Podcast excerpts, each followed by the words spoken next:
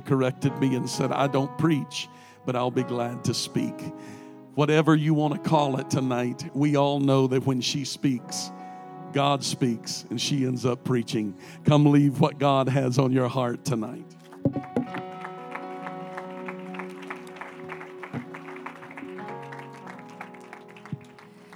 I could go home right now satisfied in the presence of God. What a mighty move of the Holy Ghost. So thankful to be a part of this church, Christian Life Church, a church that is on the move, a church that is forward thinking. Not only that, but to be a part of the church of the living God. I think sometimes we forget that the church is a whole lot bigger than those that sit within the four walls of this congregation. But to know that we are part of something that is so much greater, and the fact that the Lord would just honor us with his presence is something to rejoice about. And tonight, I certainly rejoice in his presence. I am so thankful that my dad was able to be uh, in church tonight. Four weeks is a long time for Dan Lytle be, to be down. um, but so thankful for what the Lord has done in his uh, body. Also, very glad to have Caleb Phillips and Caitlin Tony with us, uh, students at IBC, but they're at CLC tonight. How many of you were at the NAYC where the chant was going out, We Are Giants? Anybody remember that? I see a few hands. Huh? Vaguely, vaguely remember it. Well, that was Brother Tony. So this is uh, Brother Tony's daughter, Caitlin. She is a student at IBC, and we are just very happy that she and Caleb are with us tonight. God bless you both. I'm going to turn your attention to the book of Deuteronomy, the 20th chapter, beginning at verse 1. And then we're going to go to Second Corinthians, the 10th chapter. Deuteronomy 20, beginning at verse 1. When thou goest out to battle against thine enemies, and seest horses and chariots, and a people more than thou, be not afraid of them. For the Lord thy God is with thee, which brought thee up out of the land of Egypt and it shall be when ye are come nigh unto the battle, that the priest approach and speak unto the people, and shall say unto them, Hear, O Israel, ye approach this day unto battle against your enemies. Let not your hearts faint. Fear not, and do not tremble, neither be ye terrified because of them. For the Lord your God is he that goeth with thee to fight for you against your enemies to save you. Second Corinthians, the 10th chapter. For though we walk in the flesh, we do not war after the flesh. For the weapons of our warfare are not carnal, but mighty through God to the pulling down of strongholds casting down imaginations and every high thing that exalteth itself against the knowledge of God, and bringing into captivity every thought to the obedience of Christ. And tonight I'm going to bring to you this message a season of war. A season of war. Why don't we ask the Lord right now to move, to anoint, to open our hearts and our ears to receive from Him? God, we give you praise right now, Lord. We thank you for your presence that is already in this place. God, I pray, Lord, that your anointing would flow, that you would use me for your glory. I pray for everyone that sits in this congregation, Lord. Open our hearts and our minds to receive from you, and we'll give you praise in advance for what you're going to do. In Jesus' name, everybody said, Amen. You may be seated. I believe that the church is entering a season like none other than we have ever faced before. We are truly in the last days. Can I get a witness in this place? Jesus is coming back for his bride. I believe that we have seen our easiest times. If the Lord tarry, we will see a day that pastors' messages will be censored. This past summer, I, pre- I spoke at a ladies' conference in Northwest uh, Territories of Canada. And before the service um, had started, I was uh, taken to a room and we I was thinking that we were getting ready to pray and the pastor came in and he put a piece of paper in front of me. He said, "I need you to sign this."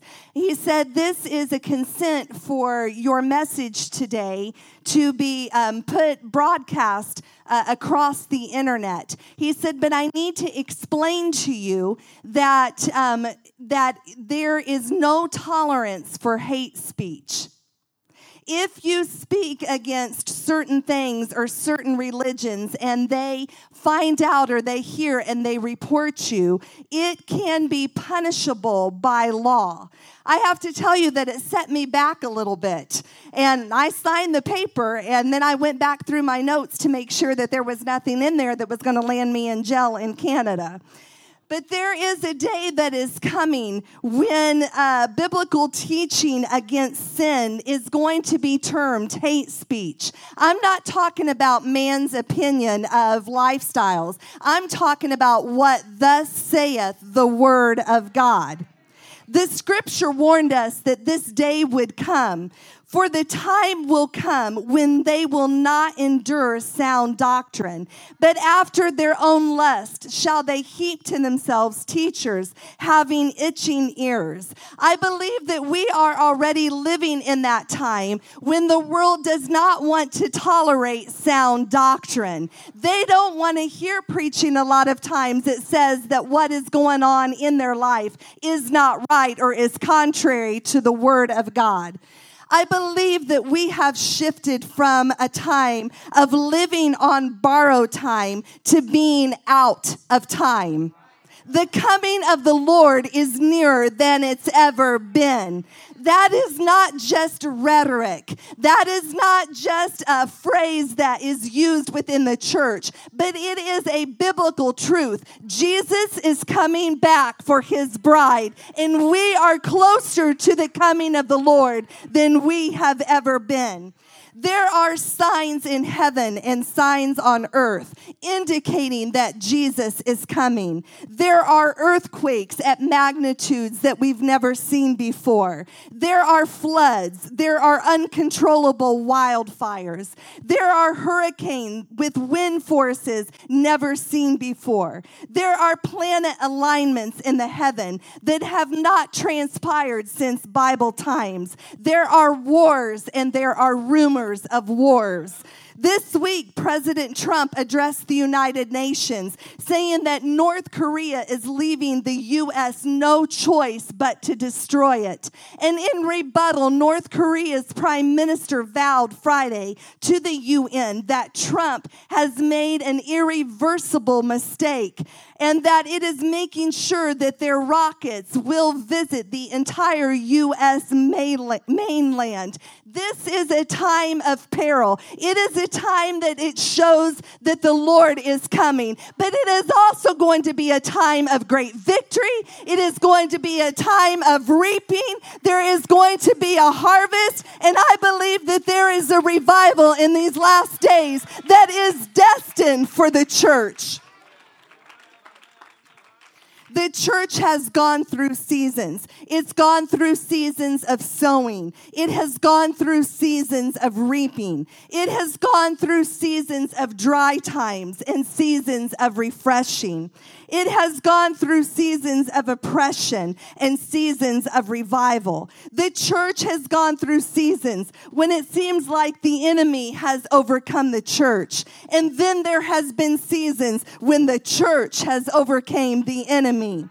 There's been seasons of defeat that have been followed by seasons of great victory. And then there are seasons of war. And we have entered into a season of war. I'm not talking about physical wars that are fought with hand to hand combat.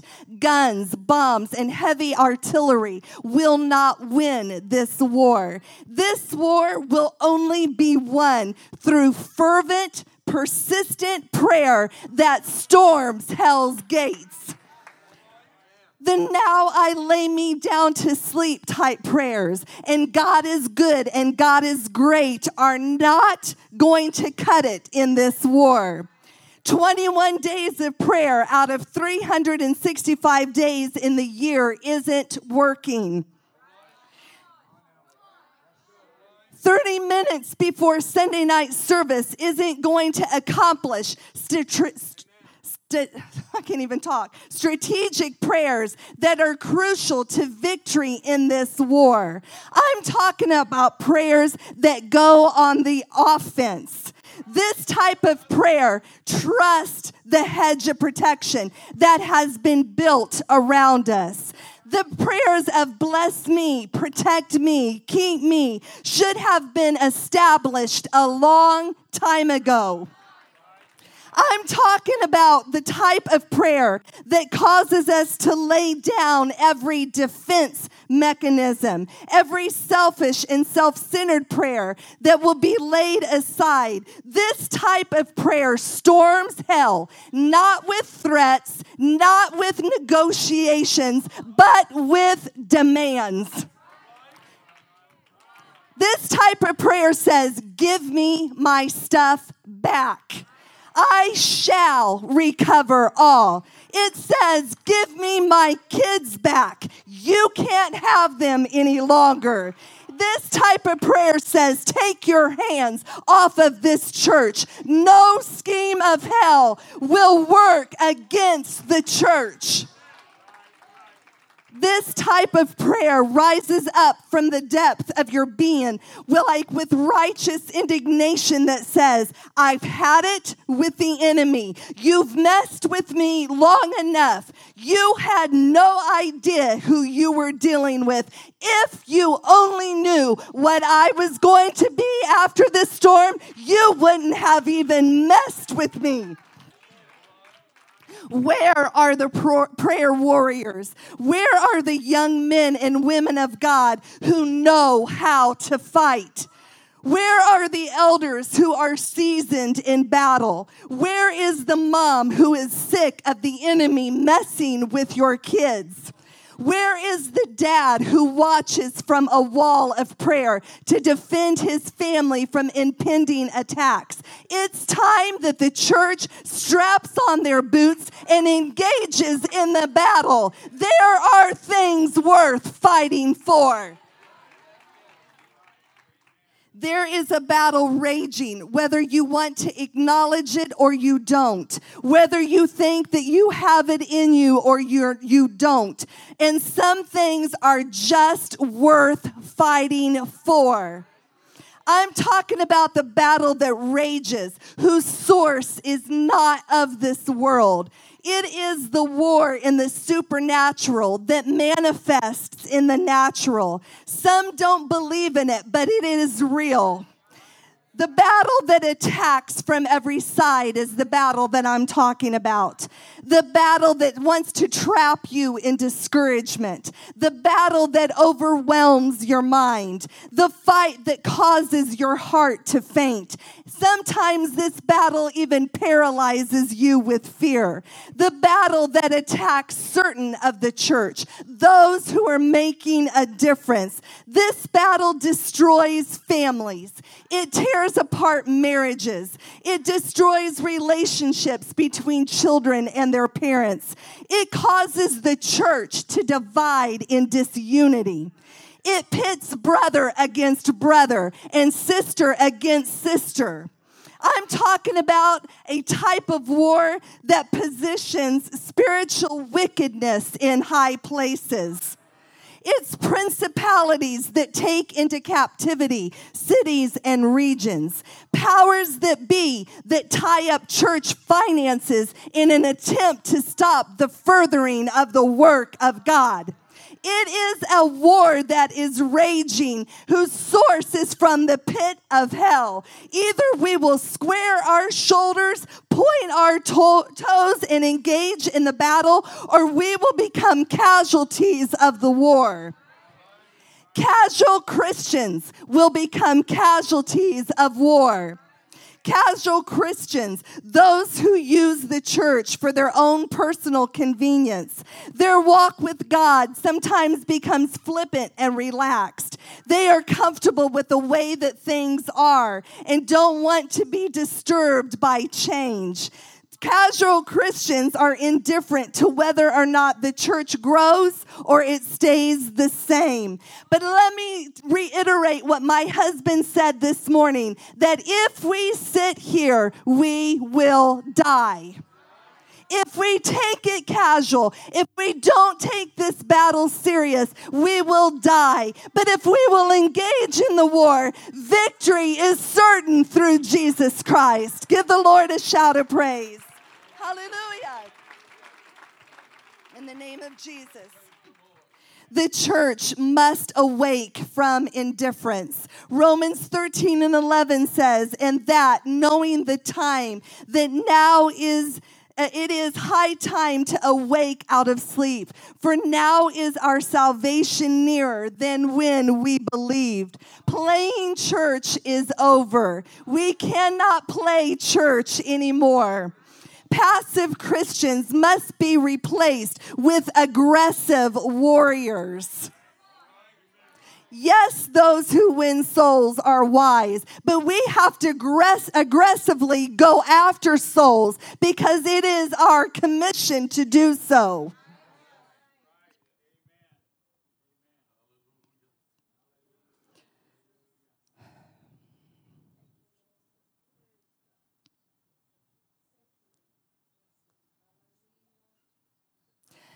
I'd rather paper. the enemy has definitely snuck in and sown the most dangerous weapon against the church. This weapon threatens to keep many from heeding the call to battle. This weapon is a spirit of apathy. Many have lost their drive to pursue what the enemy has stolen. The love of many has grown cold and indifferent. A love for the things of God, your first love, has been replaced with a love for the world, and God will hold it against us. Concern for the lost has been replaced with acceptance of personal choice. A, num- a numbing uh, lack of concern for the signs of the time has settled in on the church. Some have detached from the mission of the church, willing to allow others to carry the load. Mere church attendance is not a fire insurance policy. The urgency once felt has been replaced with an I've heard it all before and it hasn't happened yet spirit. Spiritual drowsiness and insensitivity to the leading of the Holy Ghost is lulling some in the church to sleep. Apathy is a stench to the nostrils of God. He said, I know your works, that you are neither cold nor hot. I could wish you were cold or hot. So then, because you are lukewarm and neither cold nor hot, I will spew you out of my mouth, saith the Lord. But God is rising up an army who are ready and willing to engage in the battle not tomorrow, not next month, not January through February, but now. There is a battle to be fought now, and the church needs to answer the call. There is a call to war that is being sounded in the church. It isn't a call that is being made by man. It is a call that is being sounded by God Himself. Therefore, behold, the days are coming, declares the Lord, that I will cause a trumpet blast of war to be heard. When the shofar was blown in Bible times, the priest blew it to instruct the children of Israel that a shift was about to take place. It signified a call to praise. It signaled that it was time to pack up camp and to move because God was moving them. It was a call that gathered the people together for instruction. It was a call that declared victory. It was a call that warned of danger. There was a call that proclaimed a new king. There was a call that assembled troops for battle. And then there was a call that signaled a time of war. I've come to you tonight, and it seems awful odd as the Spirit of the Lord already moved into this place, and most everybody responded to that. But it's more than what happens in the walls of this church. There's a city out there that is dying and lost without God. And if we are just totally focused on the inside and we're not heeding the call and the signs of the time, then there is a world that will be lost if the church does not respond. I am challenge you tonight to heed the signal. We've given up territory that needs to be regained. We have forfeited victories that were certain because the Lord would fight for us. There are souls that are hanging in the balance. I challenge you to take up your position. That position is going to be on your knees. For too long, it seems like that the prayer room goes through seasons of it's quiet and then it's powerful and then it's quiet and then it's powerful. There has to be a steady call that comes from the church through prayer that says, God, I'm going to fight this battle until you hear and you answer us. This is the time that we should pick up our sword, which is the word of God. There is nothing more powerful than to use the word of God against the enemy. No weapon formed against me shall prosper. No weapon formed against the church shall prosper. Anything that exalts itself against the knowledge of God, he will bring it down. Every high thing must come down. We you use the word of God against the enemy, it is a powerful tool that will cause you to be victorious in the battle.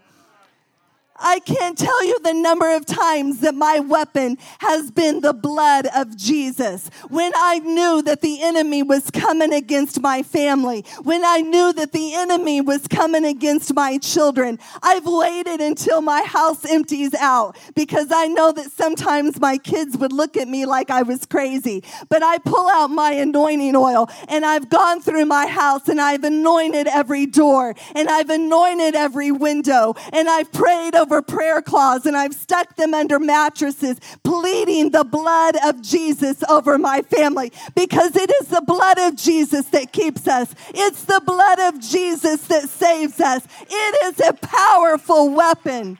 Hallelujah, hallelujah. Then there comes a time when we have to stir up the gift of the Holy Ghost that is in us. When our heart is overwhelmed, lead me to the rock that is higher than I. When I don't have the strength in me, greater is He that is in me than He that it is in the world. We don't have to be afraid when we go into battle. We don't have to fear that we will be overcame by the enemy. But the Lord goes in front of us. The Lord fights us. All we have to do is turn it over to Him and let Him fight our battles for us. I can't tell you the number of times that I have been in a situation that, uh, that has even shocked me that I didn't even see coming. And something would rise up inside of me, and I knew that it was the Holy Ghost. I knew that it was God that was strengthening me. It is the greatest, greatest, greatest, greatest weapon that we have to fight the battle. The enemy has oppressed the church long enough. He has ravaged our homes for the last time. The fact of the matter is is that the enemy does not have authority over you. You have authority over the enemy. You can be victorious. In the Bible, it says, and if you will uh, go to war in your land against the enemy that oppresses you, then ye shall blow an alarm with the trumpets, and ye shall be remembered before the Lord your God, and ye shall be saved from your enemies, because the Lord will fight your battles. I'm, I don't know exactly what battles that everybody is facing tonight, but I am telling you that there is a battle. There is a battle for your soul. There is a battle for your family. There is a battle for your home. There's a battle for your neighbors. There is a battle to be fought. We cannot continue to ignore the battle, but we have to engage in the battle. We have to trust that the Lord will keep us and that the Lord is going to fight for us and that the Lord is going before us. Hallelujah, hallelujah, hallelujah, hallelujah. The f- awesome thing is to know that God has the final say. All he has to do is speak the word when we call on His name, when we use His word, when we allow the Holy Ghost to rise up in us and to give us the strength, and we're doing everything that we know to do, when we face those battles that seem like that we are just right on the edge, we're not even sure that we're going to make it. All the Lord has to do is speak the word. He can step on the scene and he can say, Peace be still. He can step on the scene and say, Rise and walk. He can step on the scene and say, Life come back into a body. He can step on the scene and say, My church has struggled long enough. I'm going to open up the windows of heaven and I'm going to shower out blessings. The Lord will fight our battles with us.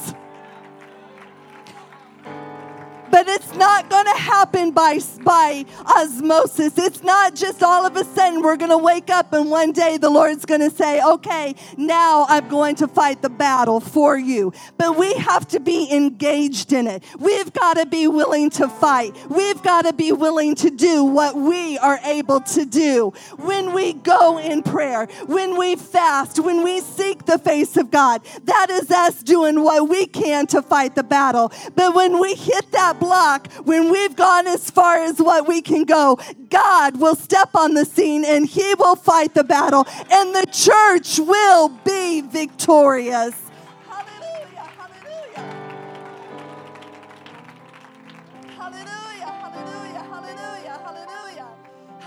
Hallelujah. I have not waxed, waxed eloquent tonight, and I wish that I could take what is in my spirit and be able to get it out and to be able to portray it to you. But the Lord has been dealing with me because I myself have been in a place when I knew that there was a battle to fight, when I knew that the Lord was calling me to engage, but I allowed things to get in the way. I allowed my schedule to get in the way. I've allowed responsibilities to get in the way. I've made excuses, and I'll be honest enough to say it. I don't know if anybody else will be honest enough with me to say that we've used excuse after excuse. But the Lord has been dealing with me that we are almost out of time. We have to engage in the battle. We have to fight. The church has to do everything that it can. It's not about having a place for me and for my family and a place to come to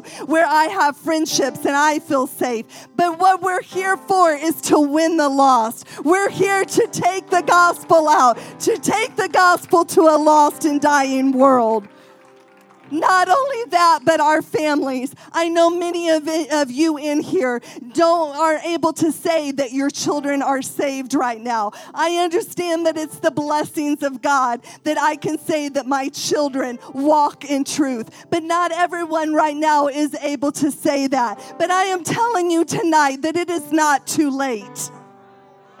It doesn't matter if they're 10, they're 20, they're 30, they're in their 50s, if they've been away from God for a long time. It is not too late. Don't give up the fight. You may feel like that you don't have what it takes to fight the battle. You may feel like that you aren't worthy enough to fight the battle. But let me tell you that God is allowing you the opportunity to fight the battle. It is a privilege to be in the army of God. We should never take for granted that we have been allowed such an incredible privilege to be in the army of God. Not only to allow us to be a part of it, but to also know that God goes with us and that He fights for us and that we will, if we are faithful, we will make it to the end. And one day we will hear him say, Well done, thou good and thou faithful servant. But between now and then, I'm going to give it everything I've got. I'm going to fight with everything I have. I'm going to engage in the battle. If there's anybody in this place that's willing to engage with me, why don't you make your way to the front? Why don't you let the Lord know, God, I praise you for what you've done for me. But Lord, I'm not satisfied with it just being with me, but I'm going to engage in what you have.